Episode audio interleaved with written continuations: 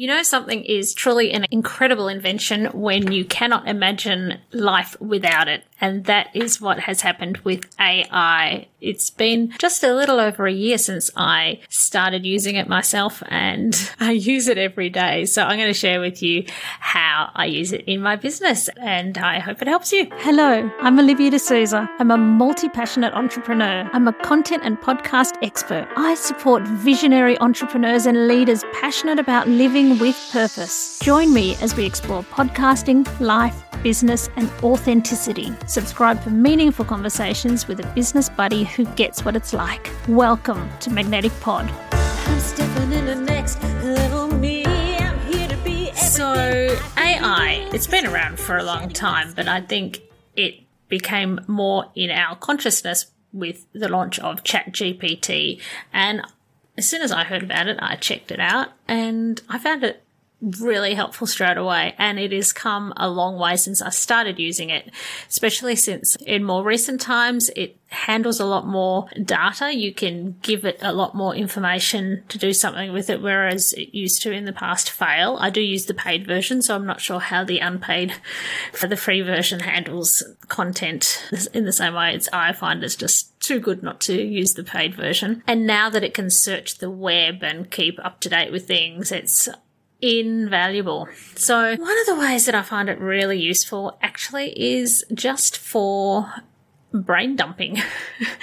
and I don't know if this is an ADHD thing or just anyone who's creative and have lots of ideas and lots of things buzzing around in their minds, I think might find this useful. And I, especially now that ChatGPT has an app on the phone where you can hit record and just talk into it.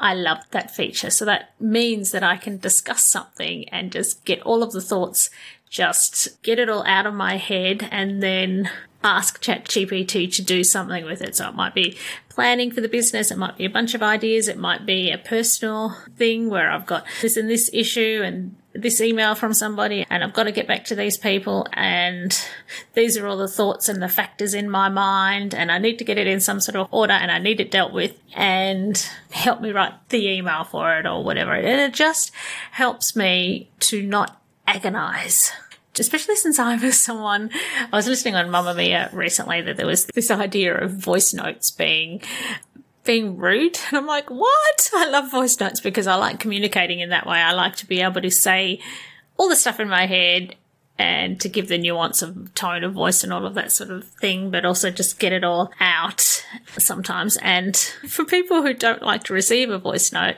I like that I can, AI doesn't give you the tone of voice, so there's limitations, but I like that I can get all those thoughts down and it doesn't have to be in any, any, sort of order initially. I can just get it out of my head and then it will sort of collate it all and put it into a coherent form that I could then send to someone or not that I just send it exactly how ChatGPT does it, but oh my God, it saves me so much time. What it saves me is just agonizing over things like, especially if it's something where I, I don't want my tone to be misread I might just run it through there to make sure it's said in a nice way that's not going to accidentally offend anyone because I didn't put all the flowery.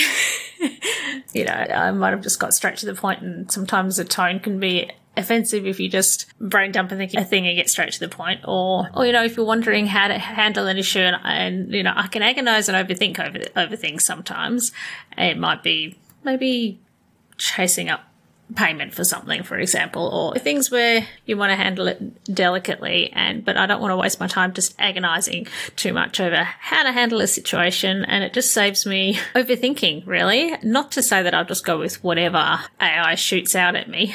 I don't, definitely. But it is just a, a big shortcut to be able to sort through the factors in something, look at a potential solution and go, that proposed solution is pretty good, or can we tweak it in this way or that way? Or it just saves me overthinking. It saves me procrastinating on certain issues. So yeah, I find it incredibly helpful for that.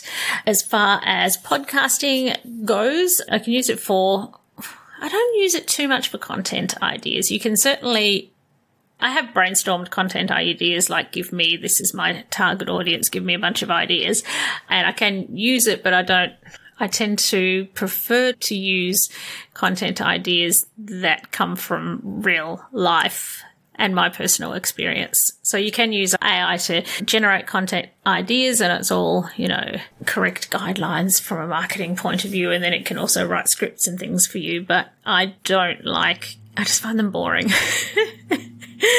I just find if you're going to say something that's boring and just based on what's been handed to you, it's not as good as based on sharing what you have learnt in the real world for, with real people that you know of and your own take on things because that's one of the downsides of the more AI we have. And I don't know how many people use AI. Obviously, there was a huge uptake in the world, but my perspective is skewed because I do use it. So not everyone in every industry is using it, but as it becomes more and more mainstream and known. People know that the copy they're reading might be written by AI and videos can be AI characters instead of real people and there's deep fakes and there's even podcasts can be AI. The more that is possible, it makes me think the more that real, raw, authentic, imperfect content is valuable if it's just a sea of sameness, a sea of content without heart and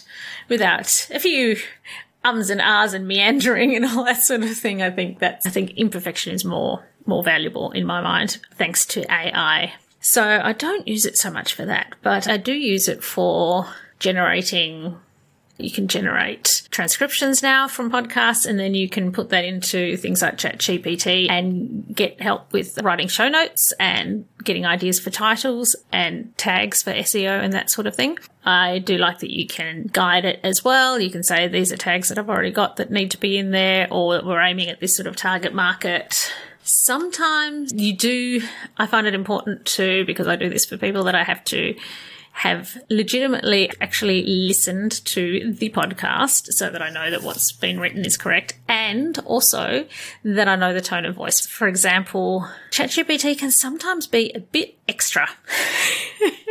it can be a bit like too good, too professional, too, you know, whatever tone you tell it, you can tell it to do, it just goes there and then some and you're like, ah, I don't know if it's because I know it's AI or like more aware of it. So the more natural, the better. So sometimes I prefer Notion to just write something without all the extra bells and whistles that ChatGPT seems to put on things.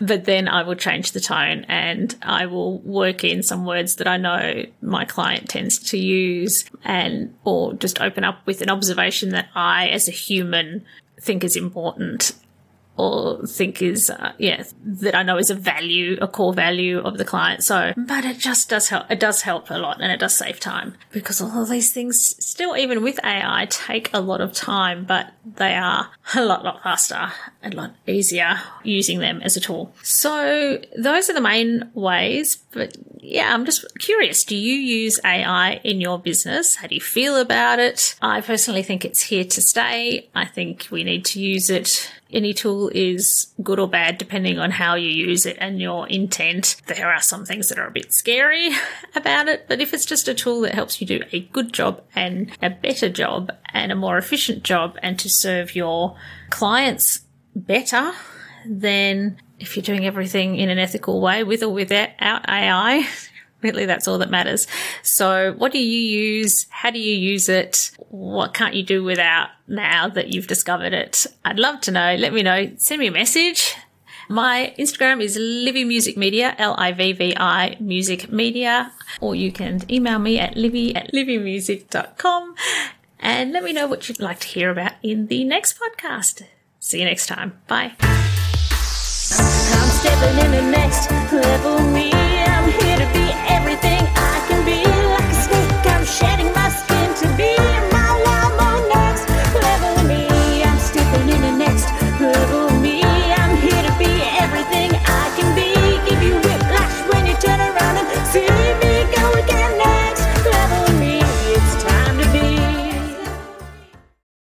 Hello, it's Livvi here. Have you ever wondered about what the key elements are that make a podcast truly stand out? Or maybe you're thinking about starting your own special podcast and feel a bit overwhelmed and don't know where to start. Well, I have something for you. Introducing the Ultimate Podcast Checklist. Da, da, da. It's a step by step guide that covers everything from the initial brainstorming to advanced growth strategies. It's the perfect companion for both new and seasoned podcasters. And the best part, it's absolutely free. Da, da, da, da.